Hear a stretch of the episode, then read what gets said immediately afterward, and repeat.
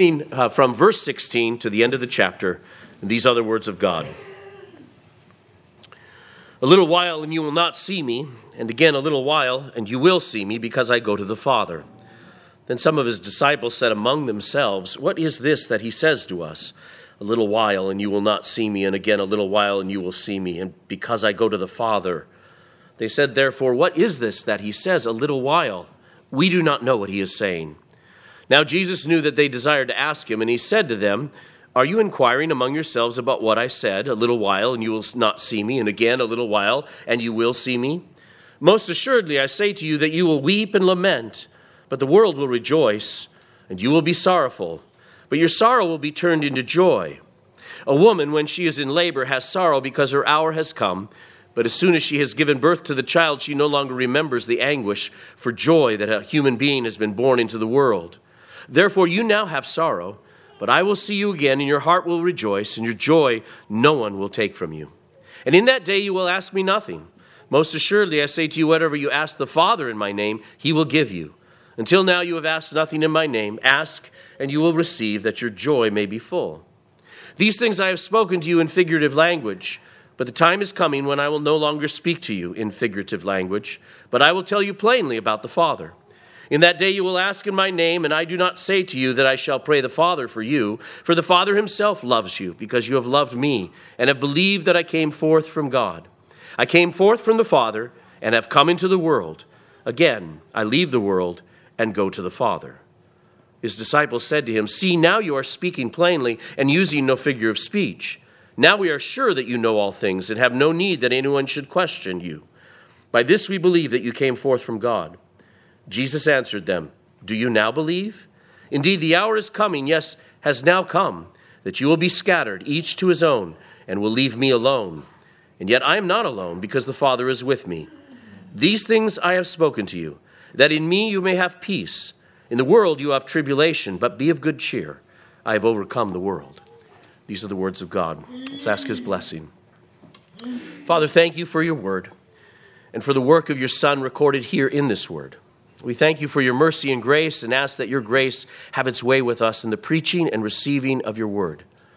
Do so in our minds, our souls, and hearts. Do so by means of your Holy Spirit, for we ask it in Jesus' name. Amen. Amen. Please be seated.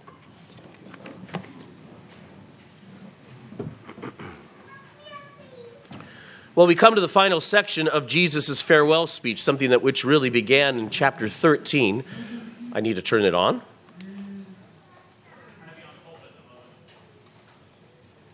Okay? I don't usually. Okay, great. Thank you. um, once again, we've come to the end of, of the uh, section of John's, or of, of, John's recording of Jesus' farewell discourse.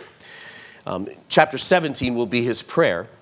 And in this is his closing encouragement to his disciples over their sorrow over his coming departure. Throughout the chapters, over and over again, he's been talking about that he's going to be leaving, and this has caused them quite some concern and, and discouragement. And he's beginning to, uh, is closing this with some final words to encourage them. You recall back in, in chapter 13, it's, it, it began with Jesus saying that he was troubled in spirit as he, was he, knew what this night was going to bring and what the, what the next day would bring. And so he was troubled in spirit. And then, as he began the discourse formally in the beginning of chapter 14, he tells them um, to not be troubled. And so, this, this whole, these whole three chapters, 14, 15, 16, has really been a sermon where he's been telling them, don't be troubled. And it ends here again, um, in, in the very end, with these things I have spoken to you, that in me you may have peace. In the world you will have tribulation, but be of good cheer. I have overcome the world. So their sorrow will be turned into joy, he says. Their, conf- their confusions will be turned to understanding, and their tribulations will not thwart the saving work Jesus came to accomplish in the world. Now, I want to start at the end. I want to start down at the end for just a moment um, in, in this, this phrase, be of good cheer. Be of good cheer. It's translated in, in various ways in, the, in different translations. Um, and, and, uh, and, and, the reason I think it's so important is because this verb, tharseo, is not about, um, be of good cheer can sound to us like, uh, you know, cheers. Be happy. Don't worry, be happy. There's a song like that, right? And, and, it's, and it's light and, it's, and, and there's that sense. That's not what the word means. That's not the be of good cheer that, that uh, Jesus has in mind. Really, it's having a strong, optimistic, courageous stand in the face of your circumstances. That, that's what the word is. The, the word is a, is a driving encouragement and exhortation to keep going, to, to, to, uh, to, to be of good courage, um, to, to take the dare, to, to uh, take heart. Um, so, for instance, um, the ESV translates uh, Matthew 9 2 this way it says, Take heart, that's the word, tharseo, take heart, my son, your sins are forgiven, as he speaks to the paralytic. Take heart, stand up, your sins are forgiven. And as he does with the woman with the discharge of blood who touches his garment. And when he finds this woman, she comes to him. He says to her, Daughter, take courage. Remember, she's afraid as she comes to him. And, and, and uh, the NASB translate that take, take courage. Take courage. Your faith has made you well. When the disciples were afraid seeing Jesus walking on the water, he says the same thing to them Be of good cheer. Take courage. Do not fear. And God said the same thing to Paul as he sat in prison in Acts chapter 23, verse 11. So it is not a cheer of simple happiness, but rather a cheering on, even a daring you to press on to the end. And I want you to keep this mind, keep this in mind as we as we walk through this the end of this discourse. Take heart. It's a, as, as, as though you were a, it was um, it was halftime and, and things weren't going well in the game that you were playing. And the coach says to you, be of good cheer, or take heart, or be of, be of good courage. I dare you, I dare you to keep going because I've got this plan. I've got this star player I haven't put on the field yet. And, and it's, it's all going well. So it, it's, it's, a, it's a charge to, to, to walk away from the discouragement that, that the disciples are feeling that way. That's, that's what this word means.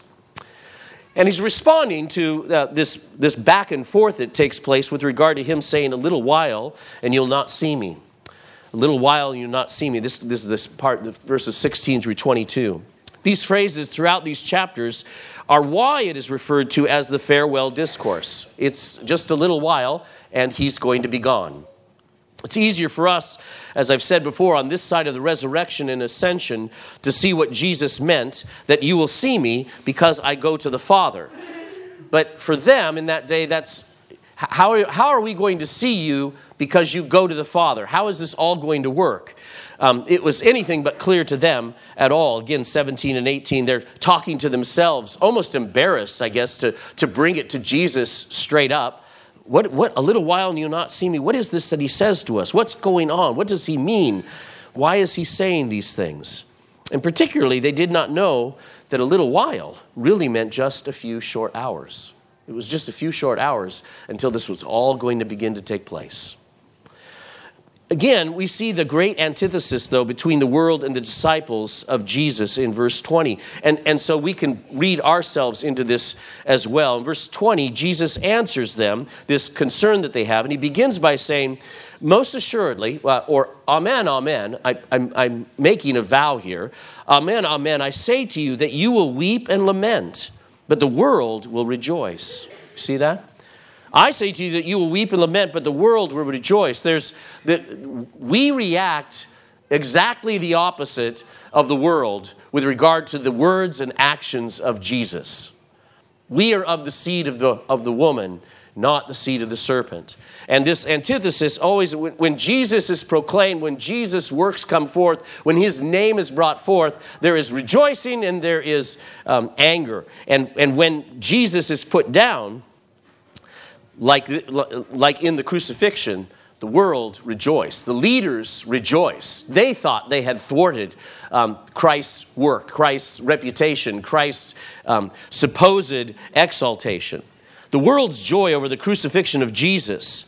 And for us as well, his, his removal from the marketplace of ideas in our day or any claim to lordship in the public square, let alone over heaven and earth, was manifest at his crucifixion and continues wherever unbelief rules. Wherever unbelief rules, there is great rejoicing when the, the symbols of Jesus, the words of Jesus, the ideas of Jesus, the exaltation of Jesus is put down, shut out, taken away from the, the, the, the public square, and any declaration of his lordship, when that is put down and put out, there's great rejoicing in the world. We can be our own uh, kings. We can have our own destiny. We are the masters of our own future. The disciples, on the other hand, will leap, weep, and lament. But at his resurrection, he, they were overjoyed. Um, so he goes on in verse 20. He says, And you will be sorrowful, but your sorrow will be turned into joy. The, the thing that you are sorrowful over will be turned into joy. And there's really kind of two meanings to this as well. Um, the, the sorrow over his, uh, over his death and, and that him, him being gone will be turned into joy with his resurrection. But also the sorrow over the fact of his crucifixion will be turned into joy over the fact of his crucifixion because his crucifixion is the forgiveness of sins for us. It's the work on the cross is not something today that we are sorrowful at all. Imagine the sorrow that you would have felt if you were with a disciple that day. But today, his crucifixion is cause for great joy for those who understand what that accomplished for us. So, um, and at his ascension and then the outpouring of the Spirit, we are told that these disciples also were overjoyed, speaking the great and mighty works of God in Acts chapter 2, and even under persecution in Acts chapter 5. Um, there, there was great rejoicing um, that they were able to suffer for the name of Christ. Um, and, and, Paul, when he was in prison in, in Philippians, would say um, that there are some who seem to be preaching out of envy or trying, trying to get uh, folks to, ter- to turn to them, to turn to their church or whatever. And, and Paul says, I don't care. As long as the gospel is preached, I rejoice. Rejoice at the preaching of the gospel going out. I rejoice at seed being scattered. I rejoice at hearing of others coming to Christ. This is the work of Jesus changing the world all around us. And so sorrow is turned to joy for the disciples.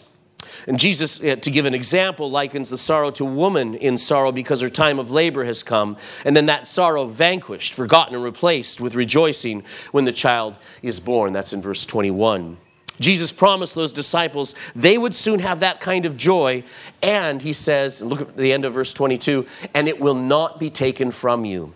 It will, that joy will never depart from you. Certainly, we see this in the work of the apostles uh, over their lifetime, giving their lives to martyrdom for the sake of the gospel the joy and the power of their of that joy exulting in what jesus had done carried them through all kinds of sorrows all kinds of difficulties and persecutions. And, and so it applies first to their situation but it is the same for all followers of christ amid the unfinished business of our own sanctification and the curse upon the world in which we live, there can and always is much suffering and sorrow. But we are reminded, we are reminded in the story that is given to us in John's other book, the book of Revelation, in his other epistle to, um, to, to the churches, to the seven churches. We're reminded of where that sorrow is going to finally uh, find its completion. Revelation 21 4, where it says, And God will wipe away every tear from their eyes, and there shall be no more death, nor sorrow, nor crying. There shall be no more pain, for the former things have passed away. And I know that for some, we read, the, we read, those, uh, we read those words and we think, why not now? Why, why, why, would that, why can I not experience those now? And we have to remember that God promises that through the sorrows, through the pain, through the tears now, He is accomplishing a greater glory for us. But but that still but still know this the day will come where it will be over where the sorrow will be com- turned into complete joy. And it will be like that experience that a mother has, where there's such pain and anguish uh, uh, in, in the moment of travail of giving birth to that child. But the moment that child is there, it's like it, it was all worth it. It was all worth it. It's all wonderful. There is this little life before us now. So, such promises of future joy that will wipe away all sorrow then grants us courage today in the midst of the sorrows of life. We're being cheered on to faithfulness and hope by the author of faithfulness and hope. We're being cheered on. So, you see, it's not just be of good cheer, it's hang in there, it's take courage, it's move on with me. I dare you to trust me. I dare you to trust me in the midst of this in the midst of the sorrow, in the pain, and the difficulty that I have brought upon you, that I have allowed to come upon you. I dare you. Take courage. I've overcome the world, Jesus says. He says to the disciples, and it echoes to all disciples in every age. Take heart, for your sorrow will turn to joy. Take heart, be of good cheer, and dare to ask as well. Dare to come to me with all of your questions, all of your concerns, all of your needs to know. And this is verses 23 through 28 as well. In that day you will ask me nothing. Most assuredly, I say to you, whatever you ask the Father in my name, he will give you. You will have direct access to the Father in ways you never had before. That your relationship and abiding in the Father, in me, in the Spirit, will be something you can't imagine. He says to the disciples then, and now, and then after his resurrection, after the outpouring of the Holy Spirit, they experience as we are promised that we do as well.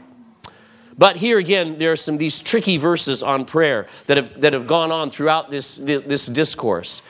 And, and as we look at these verses, recall that this asking is to be done as we abide in him, as he abides in the Father. Remember 15, 7 and 8. If you abide in me and my words abide in you, ask, uh, you will ask what you desire and it will be done for you.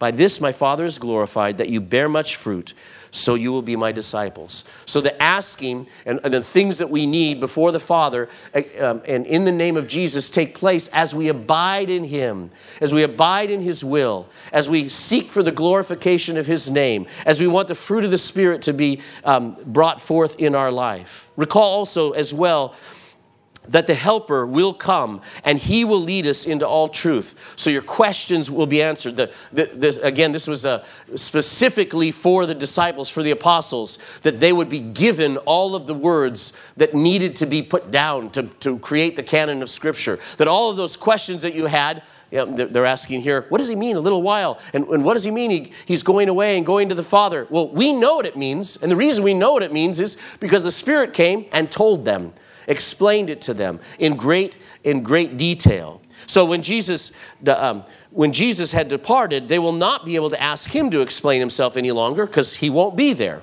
But through the gift of the Spirit, the teaching of Christ's atoning death and resurrection and ascension, the teaching of the gift of salvation to Jew and Gentile alike, the teaching of Christ's authority over all the nations would become clear, would become clear to them. So take heart, he says. Take heart and even dare to ask. You, there, your questions will be answered, your confusion will be made straight and plain. We have an account of this even after his resurrection and during the 40 days prior to his ascension. Jesus began this good work. Luke 24 records that, that he came before them and, and he showed them from the, from the Old Testament, from the law, it says, and the, and the Psalms and, and the prophets, how all of, the, all of Scripture spoke about him and how it was all fulfilled in him. Jesus laid it out for them. And in those 40 days, he instructed them um, with regard to how the Word, the Old Testament, all referred to him. You see this all through the epistles. Um, uh, and, and, and the writings of the, of the apostles over and over again, quoting the Old Testament. It's, it's so strange. I don't know if any of you um, have been through the third in the, the third series or the third um, part of the series in, in, the holiness of God in your Trinity group. But uh, Dr. Sproul talks about Marcion, who puts together the first, um, the first canon of Scripture, and it's it's terrible. There's the, he has no Old Testament in it, and he cuts out all of the miracles, and and and uh, the, he just has a few uh, pieces of epistles from Paul, basically, and that makes up his his Bible, um, which which wouldn't work very well if you really think about it. It's hard to read any of Paul, and and just Old Testament just keeps coming out over and over and over again. How this verse and that verse and this prophet and that prophet all spoke about Christ. Um, the, the Old and the New Testament are bound together, bound together in promise and promise fulfilled. And, and that's what Jesus did. That's what Jesus did when he came. That's what he's given to us by his Holy Spirit, um, the Word of God that teaches and shows us how God is, has always been in control, how he had this perfect plan, and how that plan is being unveiled and brought forth and rolled out even in our generation, even in our day as well. And so, after Pentecost, the book of Acts reveals the reasoned doctrinal explanations that fill the minds and mouths of the apostles. These, these same guys who are saying, What in the world is he talking about? In, in just a few days, are going to be standing, and then for the years ahead, standing in, in front of all kinds of crowds, explaining who Jesus was and what he did. This is what Jesus is promising is going to happen here in this passage. Be of good cheer. Dare to ask your questions. I've got answers, they're coming. Wait, Wait for the Spirit, and when the Spirit comes, when the Helper comes, He's going to make all things clear. Now, and, and I want to make clear to us as well that when we have questions, when we are, we ought to be seeking answers by means of the Holy Spirit. And when I say by means of the Holy Spirit, I'm talking about this book. This book that the Holy Spirit gave us, gave through the apostles to us, that has the answers that has the, the, the that can, can take care of our confusion.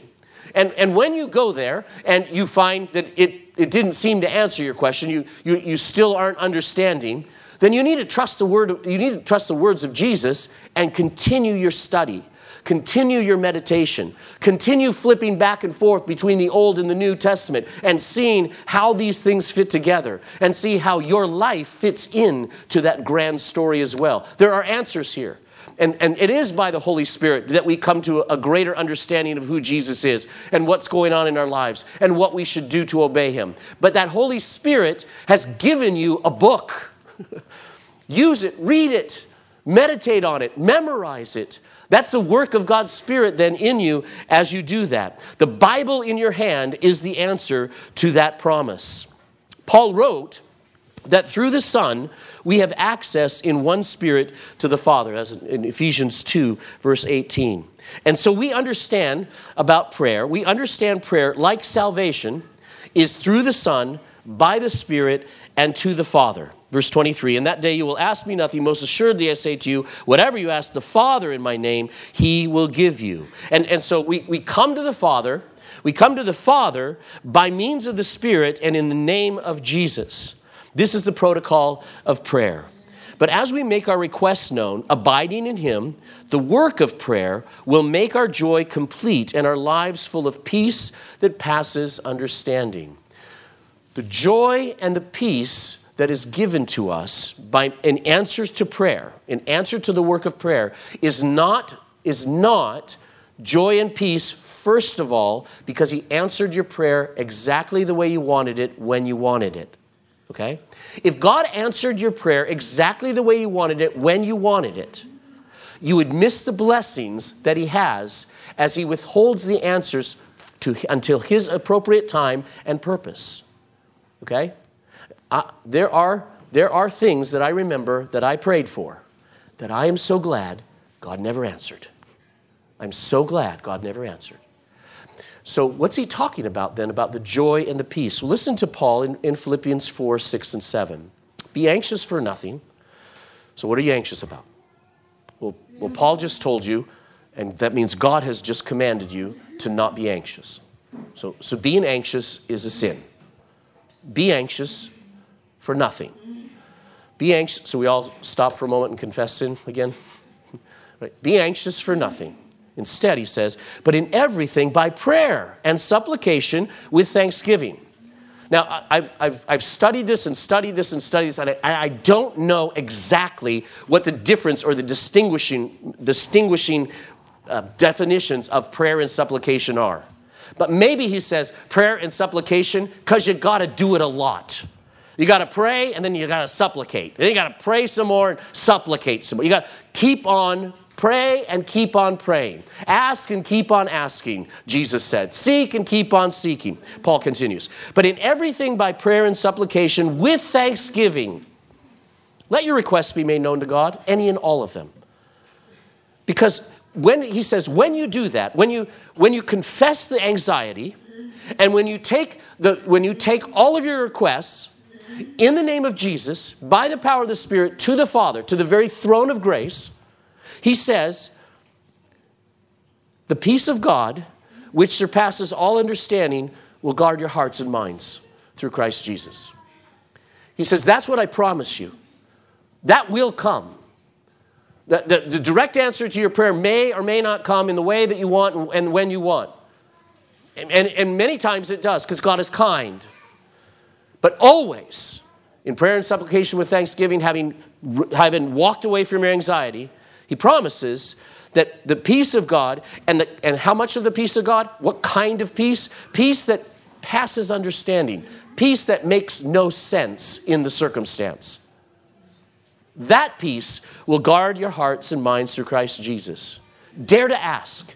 Take heart and dare to ask Him for anything.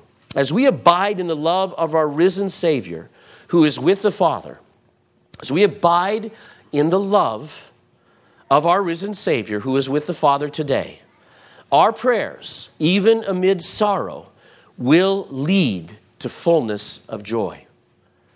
Psalm 30 You have turned for me my mourning into dancing.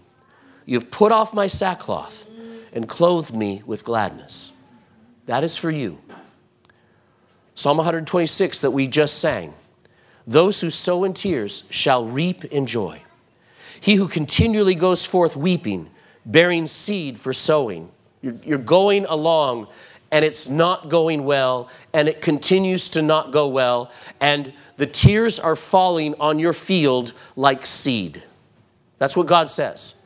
Your tears of sorrow are falling on the field like seed, bearing seed for sowing, shall doubtless come again with rejoicing, bringing his sheaves with him. What sheaves?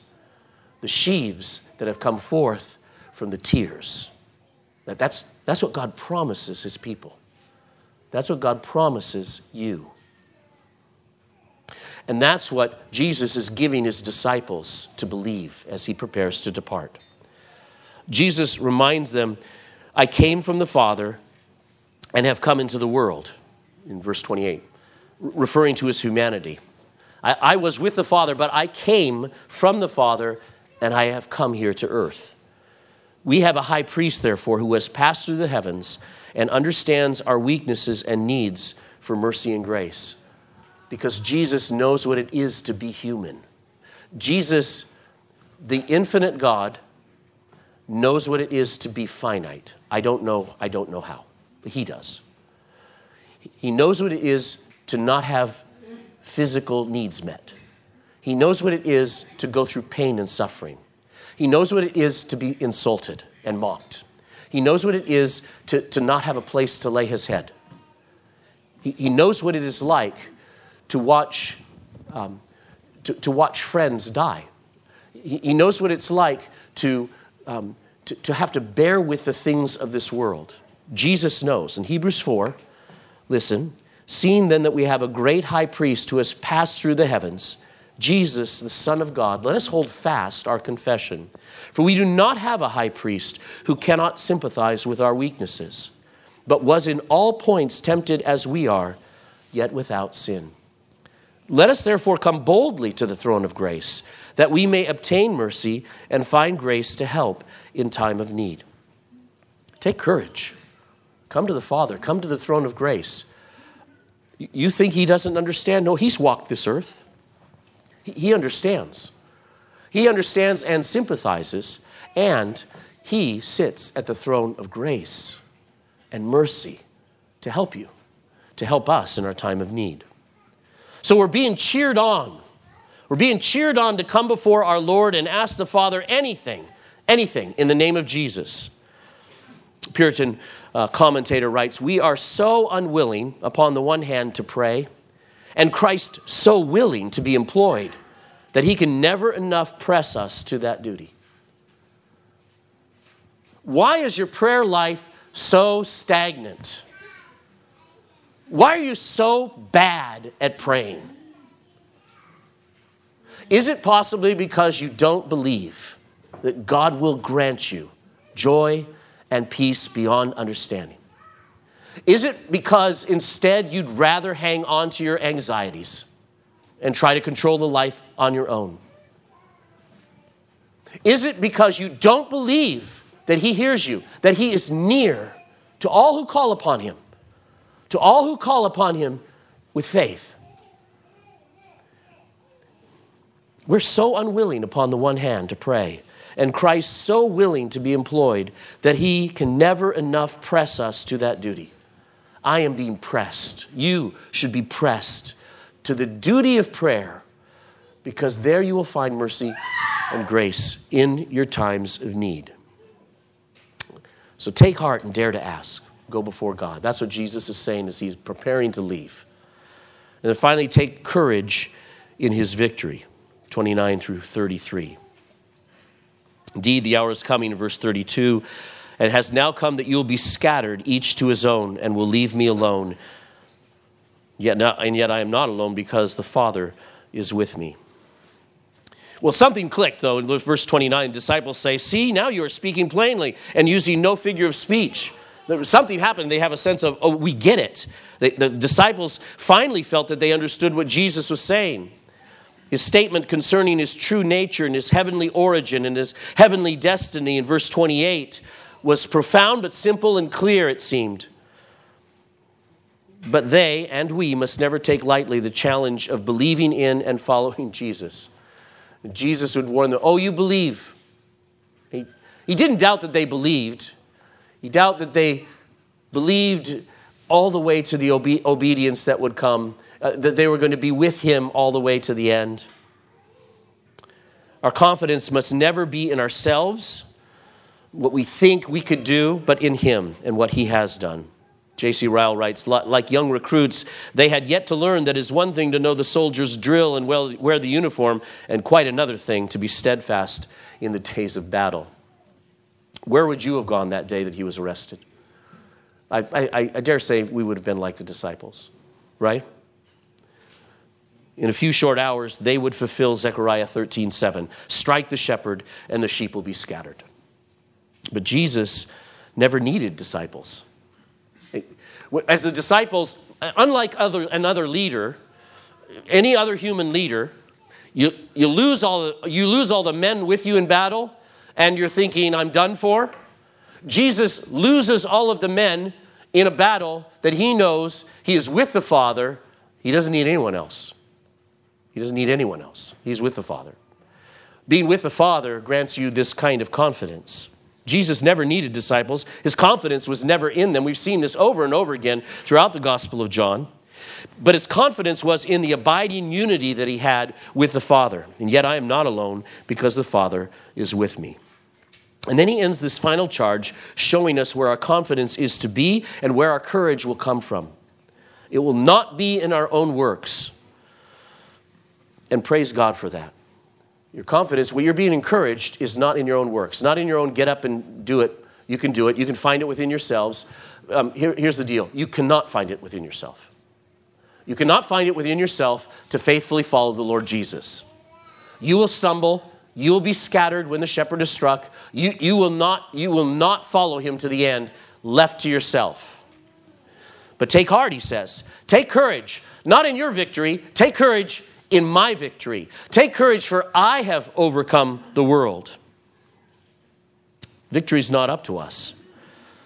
It doesn't say we have overcome the world. He doesn't say, you guys, we've all been together and we are about to bring the salvation of the world. It's us. It's us against them. Hey, where are y'all? Right? no, it was Jesus, Jesus alone, who conquered sin and death. And his victory is ours.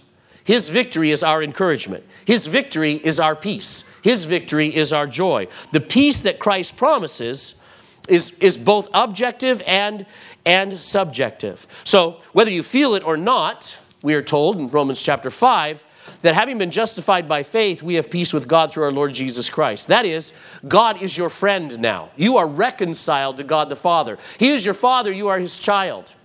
And you are brought into the abiding love of the Father and the Son. And that, is, that has taken place because of nothing that you've done, but because of the finished justifying work of the Lord Jesus Christ. And if you have ears to hear and have not done that, have not put your faith in the faithfulness of God, I'm going to tell you stop putting your faith in yourself. Don't put your faith in your faith. Put your faith in the faithfulness of Jesus Christ. Our trust is in his faithfulness, not ours. They all scattered, and we scatter all the time. But our justification is rooted, our friendship with God, our reconciliation with God, our sonship in heaven is, is reckoned by the work of Christ and the work of Christ only. He won. Again, Romans 5. Therefore, having been justified by faith, we have peace with God through our Lord Jesus Christ, through whom also we have access by faith into this grace in which we stand and rejoice in the hope of the glory of God. So it's objective. And yet, it's also something he promises to work in us relationally in the person of the Holy Spirit. Romans 8, 16, and 17. 8, 16, and 17. The Spirit Himself bears witness with our spirit that we are children of God. And if children, then heirs, heirs of God, and joint heirs with Christ, if indeed we suffer with Him, that we may also be glorified together. In the preaching of His Word, this is why sermons are good. In the preaching of His Word, God does intend to enlarge your heart. God does intend to encourage you. God does intend to speak by His Spirit through the Word of God, through the preached Word. He intends to take your heart now and say, Yes, this is for you. Right now, this is for you. I, I want you to know that I am your Father, the Father says. I want you to know that you've been brought into a perfect relationship with me because my Son has done a perfect work for you and brought you there. And not only that, but you are heirs of the glory that is to come. So, your sufferings are going to be worth it. So, this life is going to be worth it. And, and you hear this, you hear this in the preaching of the word, you hear this, and it touches, it, it, it doesn't bounce off your forehead and just be words. It touches your heart, it goes into your soul, it bears great fruit fruit of obedience, fruit of, of long suffering, fruit of love for God and love for His people, like you would not be able to come, come, gather together, get together yourself, but God's placing it in you by means of His Holy Spirit, speaking to you through the Word of God. So it's objective and it's subjective, and it's a glorious, glorious gift. So take courage. Take courage in His, in his victory. One pastor, uh, Troy Martin's a pastor down in Santa Cruz, and he uh, preached through this passage and he called it cheerful daring. Cheerful daring.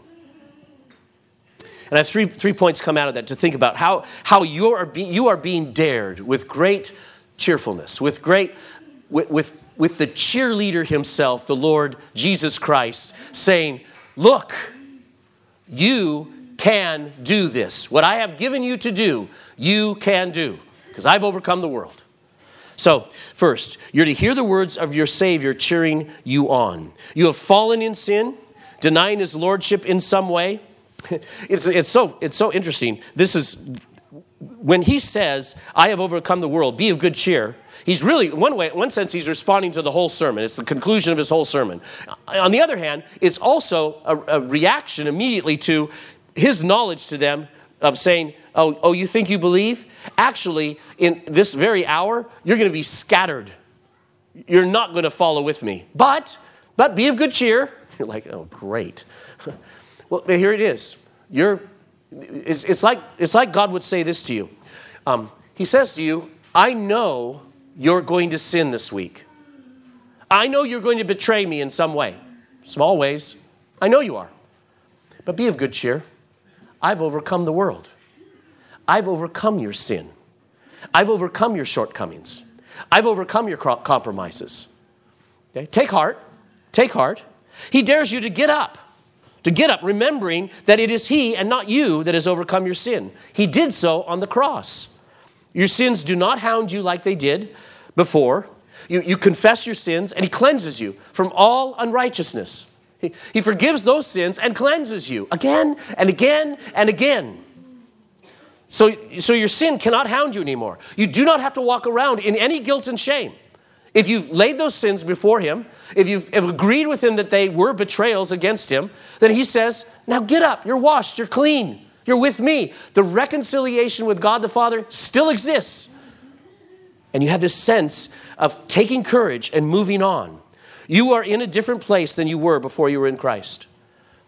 In, in your sins before, you would sin and the guilt and the shame would pile up. It would deepen, it would darken. Now, now it, it washes off you. It, it's, you, get, you, you get another spiritual bath, and you're made fresh and new. He dares you. He dares you to trust Him that He has made all things right in terms of your relationship with the Father as you confess those sins and get up and serve Him.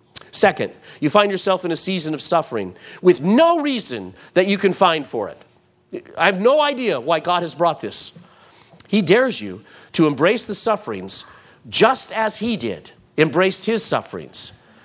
As the perfect work of the Father, that suffering, He embraced it as the perfect work of the Father, and He wants you to join with Him in embracing your suffering as the perfect work of the Father, both to drive you to prayer because He wants you to come and talk to Him, and faith in the faithfulness of God, and to live as though He has victory in and through it, even when we don't.